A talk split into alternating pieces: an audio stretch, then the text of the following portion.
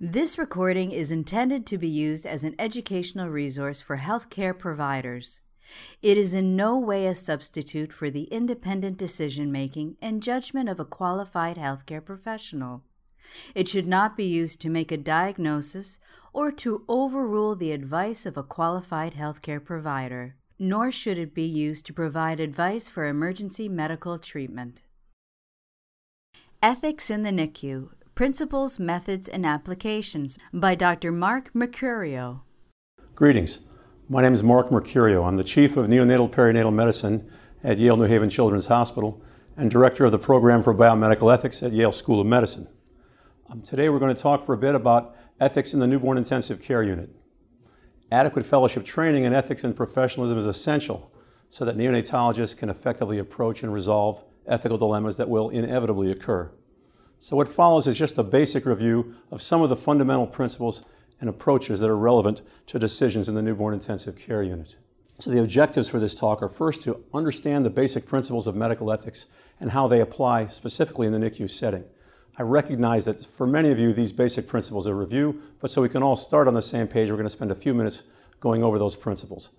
I also want to specifically touch on the meaning, importance, and limits of parental authority and finally to identify some practical strategies for resolving ethical conflicts in the NICU. Principle based ethics. There are four principles which are classically referred to as the fundamental principles of medical ethics. And they stem from something called the Belmont Report, which is now more than a generation old, and which have been uh, published in many places, most notably the classic text on ethics from Beauchamp and Childress. The principles are one, respect for autonomy, sometimes referred to as respect for persons, two, beneficence, three, non maleficence, and four, justice. These are, I should point out, prima facie obligations that we have, which means to say that they are obligations that could be overridden by other considerations, and sometimes by each other, as we'll see. Respect for autonomy. Autonomy literally translates as self rule from the Greek auto and nomos. Um, it implies uh, a person's right to make decisions for him or herself. And autonomous decisions are informed and non coerced. Beneficence refers to our obligation as physicians to act for the benefit of our patients, to promote their well being. The third principle to touch on is non maleficence, which refers to the obligation not to harm. The physician's credo primum non nocere, first do no harm. The way we harm patients in the medical setting, among other things, are uh, causing pain, loss of dignity, financial loss, fear. Um, these can sometimes be justified by the needs of the patient, and beneficence may sometimes trump non maleficence in our considerations of how best to act. Some uh, evidence of harm in the NICU will include pain associated with procedures, pulmonary damage associated with ventilators, parental anxiety, financial burden, disability that a child may be left with. Um, but it's important to recognize the old adage that the perfect is the enemy of the good. Specifically, if we say we can't actually get through a critical NICU course without some pain, that doesn't uh, relieve us of the obligation to try and minimize the pain that that child feels. We recognize that this can't be a pain free experience from start to finish. Just like with a ventilator, we recognize that ventilators cause some measure of harm to the lungs. So, but we don't say because we know there's going to be some measure of harm, it doesn't matter how we do this. It's okay to overventilate, to over-oxygenate, etc. Because the point is, we want to minimize those harms. We can't get perfect, but we still have an obligation to minimize the harms caused by our treatments. The fourth principle to touch on briefly is justice. And justice can be approached a couple different ways, but probably the most important way um, from Aristotle on is that equals should be treated equally. Put another way, if we're going to treat two patients differently, we need to identify a morally relevant difference now, what, would those differences be? Well, traditionally in medicine, over the course of, of history, this might be ethnicity. We might say that one child is more worthy of treatment than another based on his ethnic background. Um, hopefully now you are all past that. Um, uh, again, similar obligations about gender, similar concerns about gender, or financial status. If we're treating patients differently, what's the morally relevant difference? I would argue, I think you would agree, that ethnicity may be a difference, but it's not morally relevant to deciding which patient deserves what. Um, nor is uh, gender in most cases, unless it becomes a morally relevant difference with sex specific uh, illnesses. Financial status, the same. But we still struggle with this in modern medicine. Should a patient whose parents are a citizen, uh, is that patient entitled to more than a patient whose parents are not citizens? These are differences you have to look at. These are differences. Are they morally relevant? Um, gestational age, is that a morally relevant difference? I'm going to suggest to you, and it's not this simple, but I'm going to suggest to you in this short period of time that prognosis is the most relevant difference when deciding which patient deserves a treatment, whereas another patient doesn't really warrant that treatment. That if we're going to treat people differently, we have to seek to identify a morally relevant difference. If we can't, then I think that there's a significant chance that we may be acting unjustly and we have to revisit our actions. Another aspect of justice to be considered is distributive justice, which refers to a fair allocation of scarce or limited resources. Um, and this is classically discussed in terms of organs for transplant. So it may be that all those other three principles dictate that a patient should get a treatment. For example, um, a heart transplant for an adult patient. If the patient wants it, the patient would clearly benefit from it. There may be harms associated with it, but they're relatively low compared to the benefit the patient could achieve. All these things are met. The patient still might not get the heart based upon an understanding of distributive justice, which is to say that's a limited resource, and therefore there may be someone else who is more deserving, has more of a claim on that resource than the patient in question. But it goes beyond simply organs for transplants. The issue of the limited resource could be something like NICU beds, could even be something like healthcare funds, which we have to come around to the understanding that this is a limited resource. Decision making. When autonomy is not an option, which is to say, when a patient cannot speak for himself, a surrogate decision maker is designated to speak for the patient. In the case of an adult, this is typically a spouse, a parent, or an adult son or daughter. The surrogate decision maker is expected to reach their decision on behalf of the patient based not on what they think is best for the patient, not on what they think they would want if they were in that circumstance. Specifically, the standard is one of substituted judgment. Not what would be best for grandpa, but what do I think grandpa would want if he could speak to me now? What would grandpa have wanted? That's substituted judgment. That's the first standard, but of course, it's not relevant in the newborn intensive care unit. When we're dealing with patients who have never been competent decision makers, what would they have wanted is not something that we can defer to. So we go to the next standard, which is the patient's best interest standard. And this is fundamental to an understanding of pediatric ethics. So it is the patient's best interest. Now, the patient's best interests are measured essentially by balancing the benefits of the treatment in question against the burdens. If we're considering a specific treatment, if the benefits clearly outweigh the burdens, then it's in the patient's best interest to do this. If the burdens clearly outweigh the benefits, then it's not in the patient's best interest to do this. This is how we expect, we hope that surrogate decision makers will decide for a patient who's never been competent. And this is how we'd like the parents, or whoever the guardian is for the kids in our unit, to reach their decisions. Understand that these are highly subjective assessments. You're often measuring the pain and difficulty of a treatment in a case that doesn't have an excellent chance for survival, and if there is survival, significant risk for long term permanent disability. So, measuring exactly when the burdens outweigh the benefits can be an extremely difficult thing, and recognize that this is highly subjective. Now, if I were to say, to sum up medical ethics of the 20th century, put simply, we have gone over the course of the 20th century from beneficence as our principal ethic to autonomy, respect for autonomy. Now, this transition actually occurred, began to occur before the 20th century. This stems from a number of things. I would suggest to you that there's one cataclysmic event of the 20th century that greatly contributed to this transition, and that would be the Nazi era. As I think everyone who's looking at this is aware, the Nazi physicians carried out what they called clinical research, medical research, on prisoners. These were horrendous acts uh, that amounted to, to torture and often murder.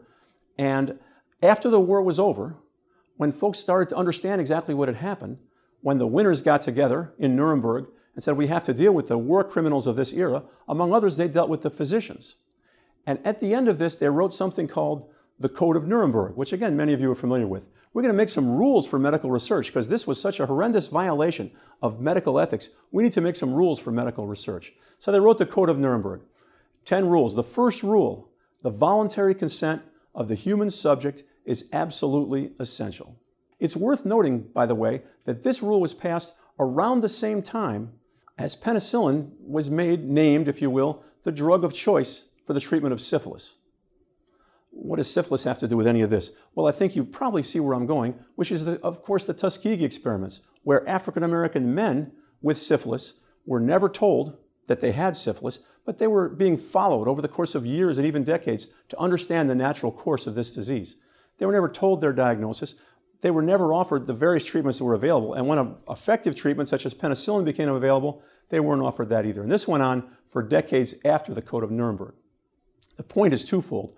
One is that this isn't just about physicians thousands of miles away. This is about closer to home. This is about risks in our culture. And there are examples since uh, Nuremberg and since Tuskegee as well. Maybe not quite as egregious, um, but certainly these problems persist. And we all need to be aware of that and to be alert to those sorts of things.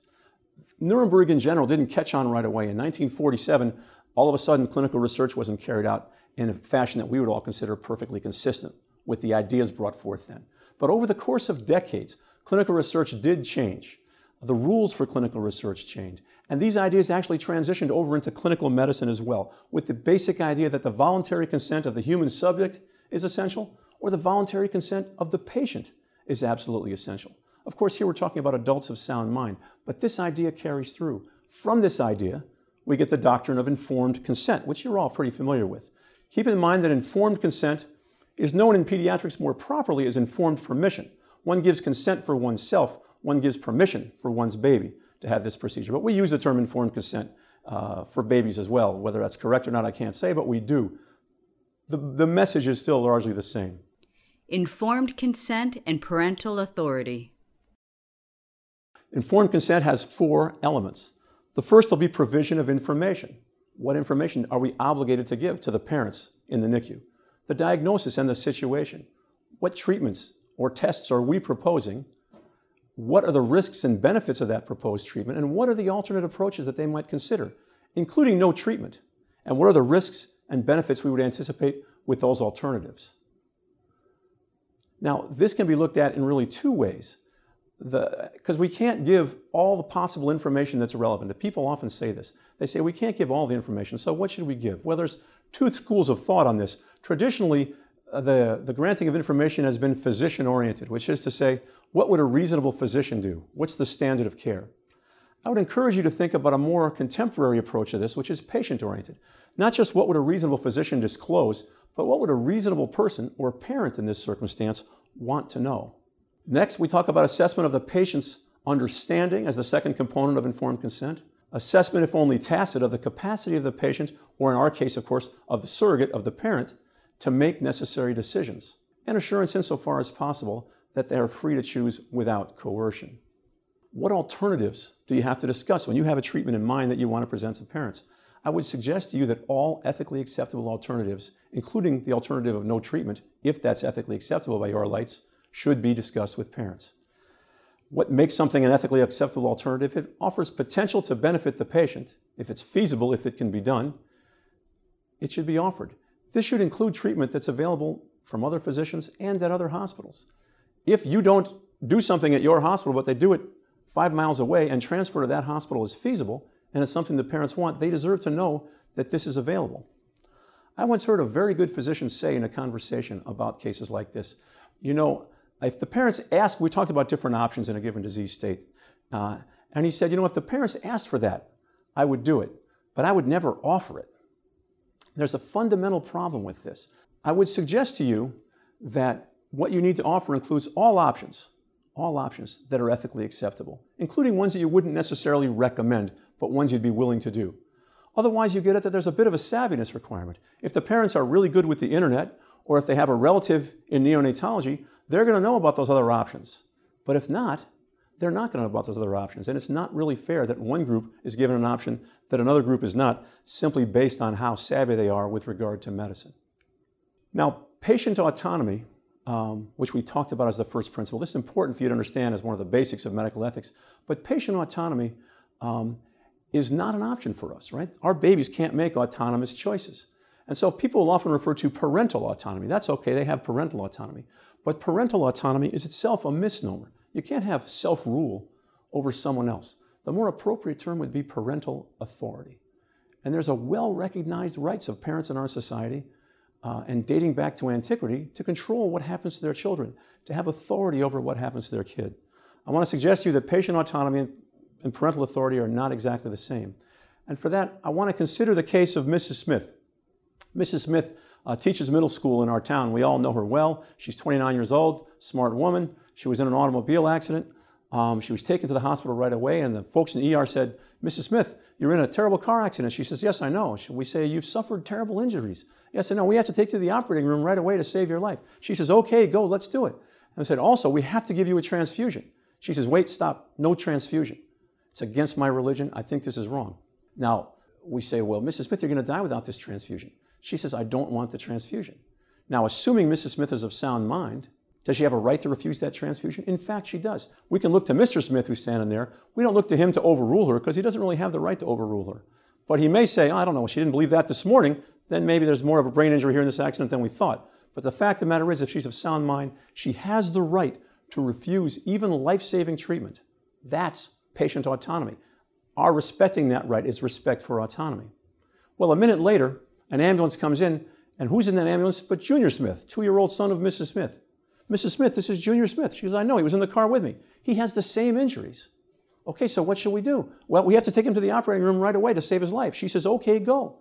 And we say, and he needs a transfusion to save his life. And she says, absolutely not. It's against my religion. It's offensive to God.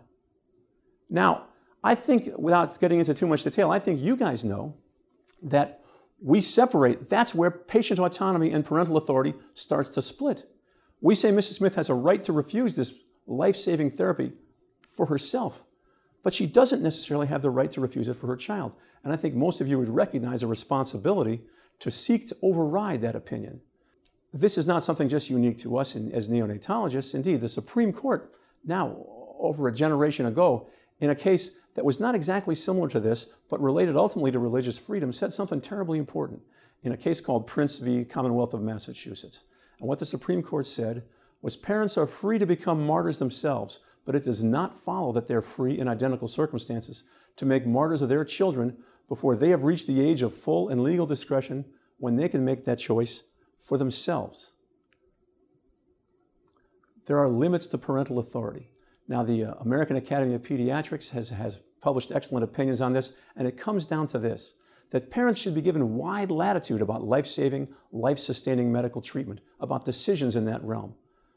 But we should seek to overrule them, their decisions, a parental refusal specifically, that's clearly opposed to the child's best interest, or a decision that, would, or if they're refusing a treatment that would likely prevent significant harm, suffering, or death. Those refusals we should seek to overrule. So there is, parental authority is very strong, but it is not absolute. There's some threshold. Now, this is basically we talked about the child's best interest and how you know we want the surrogate decision maker to decide based on the child's best interest. Now, if things are like this and the parents choose this option, what I'd say is that they have that right and we should respect that right. If it's the dramatic difference and they're choosing something that's clearly opposed to the child's best interest, or they're refusing something that would likely prevent significant harm, suffering, or death, at that point we shouldn't simply accept that refusal. This is my suggestion to you. Now, the best interest, we talk about how we balance benefits and burdens, right? we have various benefits and burdens that can be considered. There's the chance of survival, there's the benefits of survival, there's the pain associated with the proposed treatment. And there's also concern something which you'll hear a lot about, right? Quality of life. And this is often referenced. This is often referenced when we're trying to make decisions in the intensive care unit. This, again, it becomes terribly subjective. Many of you are familiar with, all of you should become familiar with, the work of a doctor named Saigal up in Canada, Saroj Saigal. And it's very interesting. And, and to put it simply, she asked uh, the pediatricians of teenagers, former very small preemies, who had some disabilities, what's this kid's quality of life? And the pediatrician said, it's here. Well, they asked the parents of those same kids, and they said, well, it's here. They asked the kids themselves, now adolescents, and they said, it's here.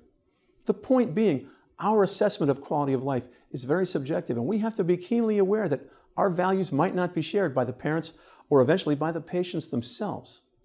Nevertheless, we have a role in locating that threshold when what the parents are refusing is clearly opposed to the child's best interest. Um, we have to determine if we've gone past that threshold, in which case we have to seek to override the parental choice. Other ethical approaches and considerations. Now, there's some other approaches and considerations which we consider apart from those principles that we talked about. Um, you should, the, the four principles are most commonly quoted and referenced when we have these discussions. And it's important for us to have these discussions because remember, neonatology is a team sport. You're not doing this alone. And as such, when we sit and talk about what should we do with this particular patient in this particular circumstance, what should we or should we not make available to the parents, um, if you're deciding based on your moral intuition, what you learned from your mother and father and the culture you grew up in, and I'm deciding based on my moral intuition, what I learned from my mother and father and the culture I grew up in, and the TV shows I saw, and the books you read, and so on and so forth, that's going to be a very different language. It's going to be, we're never going to quite get together. It's going to be very hard for you to convince me by telling me that your father would have disapproved, or for me to convince you telling you that my mother would have disapproved. We've got to find that common language. And one aspect of that common language becomes those four principles respect for autonomy, or for us, respect for parental authority, right? Obligation of beneficence, the obligation of non maleficence, and the obligations related to justice. But there's another school of thought completely. There are other schools of thought completely. For example, feminist ethics, which specifically talks about issues related to groups that have traditionally experienced oppression or domination, such as women, ethnic minorities, the poor, and yes, children. But also within the feminist ethics tradition, there's an emphasis on the importance of relationships and there, a feminist ethics perspective on how we should act in making decisions for these kids includes an understanding that these children are going to live within the web of a family, that this, this, this, there's already um, a network of relationships that are going to be crucially important to this child's life, that are crucially important to the parents' lives, and that these things are, are, have to be taken into consideration when we make decisions. There's also another school which we'll call virtue ethics, right, which comes from Aristotle and others, which suggests that desirable virtues rather than guiding principles should be what lead us through our medical decisions. This emphasizes certain qualities or characteristics thought to be essential for a good person or a good physician. Virtues like truthfulness, fairness, integrity, compassion, but also virtues like courage and fortitude. I mean, for decision making, a virtue ethics asks, what would a virtuous person do? and the action that we take appropriately follows from that thinking, though it is admittedly somewhat circular, because of course what a virtuous person would do is the, the right thing to do, and what the right thing to do is what a virtuous person would do. So can, there is a circular component to this. Nevertheless, the value of honesty, of compassion, um, certainly can't be uh, overestimated. Let's talk for a minute about conflicts that so often come up in the newborn intensive care unit. And when we approach them, I want you to consider perhaps a rights based understanding another way to look at these things. If we consider some of the relevant rights, the child has a right to treatment, specifically treatment likely to benefit the child, right? But the parent has a right to decide. They have a right to raise their children as they see fit. Now, sometimes, sometimes the rights of the child will trump the rights of the parents to decide. In the example of Mrs. Smith, many would argue that indeed the child's right to the life saving transfusion trumps the mother's right to decide on his behalf. But there's other rights involved in here too, because there's the other side of the coin. Most of the problems you face in the newborn ICU will likely not be, these kinds of conflicts, I mean, will likely not be parents refusing treatment that you feel is essential. More often than not, I think you'll encounter situations where parents are requesting or even demanding treatment that you think are inappropriate or even unethical. There's another right you have to consider, which is the child's right to mercy. Not something that you see as much of, but that I think, I mean, I would define this as the child's right not to be made to undergo medical treatments or procedures that are painful, invasive, and offer no benefit to the child. So sometimes the parent's right to decide, to demand, if you will, a certain treatment course, will be trumped, I believe, by the child's right to mercy. And you can probably think examples of this, where parents want you to perform a surgical procedure that offers no real benefit to the child. You're not going to do that. Parents want you to put a chest tube into a child who has minutes to live no matter what you do. You may say, I'm not going to put the child through this in his last minutes of life because it can't help him. In that case, the child's right to mercy will trump the parent's right to decide by your lights. Now remember, the flip side of rights is always obligations. So if the parents have a right for something or the child has a right, often it carries with it an obligation on our part to help preserve those rights. I would suggest to you that there are some justifications for refusing a parental request. And I would put those justifications, I would say there are four. You may come up with others, but I would encourage you to come up with your list of reasons that you think justify saying no to a parental request for a specific treatment. And it has to be something more than because we say so or because we've sat around on a table and decided. What are the justifications? Justifications might consist of futility. If this can't possibly accomplish the desired goal, and people argue in medical ethics over what futility means, which is why the whole futility argument has lost some, some of its uh, uh, juice within the medical ethics community, but I would say in its purest form, it still retains some strength. If something can't accomplish the desired goal, then I don't think it's something you're obligated to do. Uh, feasibility would be the similar argument. There's an ethical adage essentially that says ought implies can. You can't be obligated to do something if you can't do it. If someone insists that you save their child born at 20 weeks, note that this is being filmed in the year 2015. So if someone insists that you resuscitate their child born at 20 weeks, and you're certain of the dates of 20 weeks, I'm telling you, you can't actually successfully resuscitate that child. Therefore, you cannot be obligated to resuscitate that child because ought implies can. In addition to this, again, distributive justice may be the reason why families are refused something they request. But ultimately, where the, where the action will be most of the time is, and I've already erased it, is patient's best interest. Is if a clear discrepancy between the benefits and balance, a clear imbalance, I should say, between benefits and burdens, such that what's being requested, the burdens clearly outweigh the benefits to the child, then I think that's a justification for refusing the parental request. But the reasons for the denial should be explained to the families. And we got to avoid magic words. Why won't you do it? Well, because he's not a candidate. What does that mean? Well, it's not indicated. Well, why is it indicated? Well, he's not a candidate.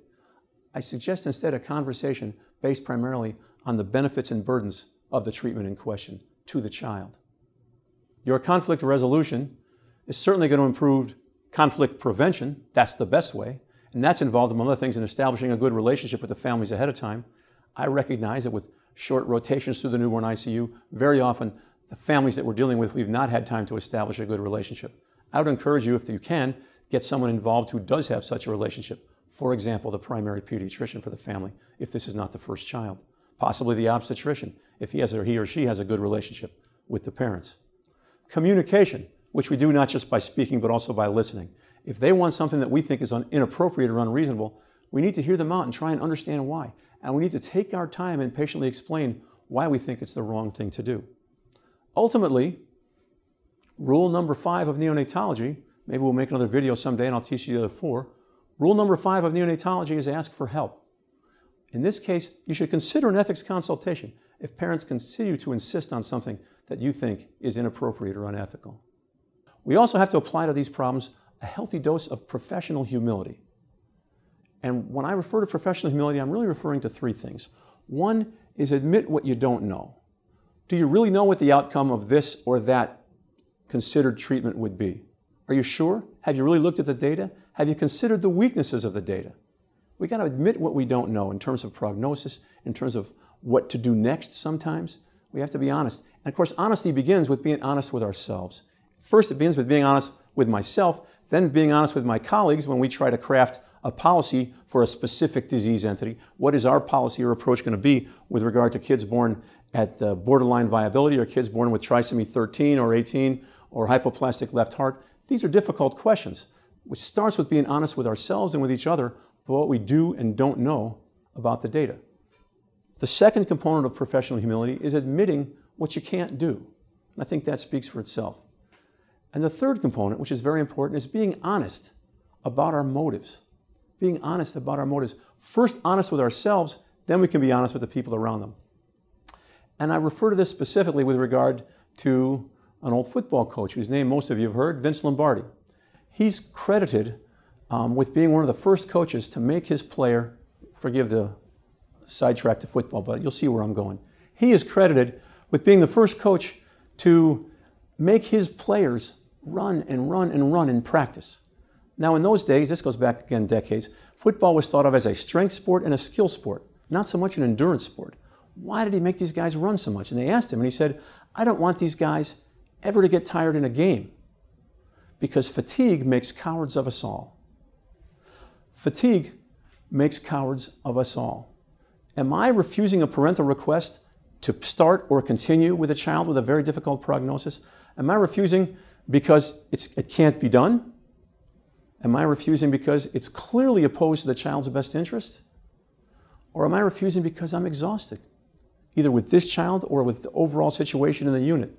Now, the first two are reasonable justifications, I would suggest. The third I would suggest to you is not. It's absolutely human, it's absolutely understandable, but it does not a justification, our own exhaustion, for refusing a parental request to try something to save their child. The final thought I'd like to leave you with is one of moral agency. You are, we are moral agents, which is to say, we're responsible for our actions. We're responsible for what goes on in that newborn ICU. We cannot defer ultimately to, well, I knew it was the wrong thing to do, but the parents asked me to. I knew it was the wrong thing to do, but my attending asked me to. Now, I think, I'm speaking now, I believe, to neonatology fellows, I want you to do 99% of what your attending asks you to do. Um, finding that other 1%, and we're talking about ethical situations now, finding that other 1%, ah, that's the hard ethical work, which you have to do. You are moral agents. You've got to find that situation. Now, if in the end you look back and you say, I didn't realize what we were doing was wrong, I think that's understandable. And in the end, if you look back and say, I knew what we were doing was wrong, but I didn't speak up, that's a mistake. You're not going to want to be in that situation. If you have concerns about where you're at ethically in the treatment of a child, you need to speak up. Of course, speak up in the appropriate setting. Of course, speak up with respect for your attendings and for your peers and for the parents and everybody else. But remember, you're moral agents. You are responsible for your actions. So if there's a problem, speak up. And I thank you for your attention. This recording is a production of Open Pediatrics, a free and open access resource for pediatric clinicians worldwide. For more pediatric care materials or to join our global community, please visit our website at openpediatrics.org.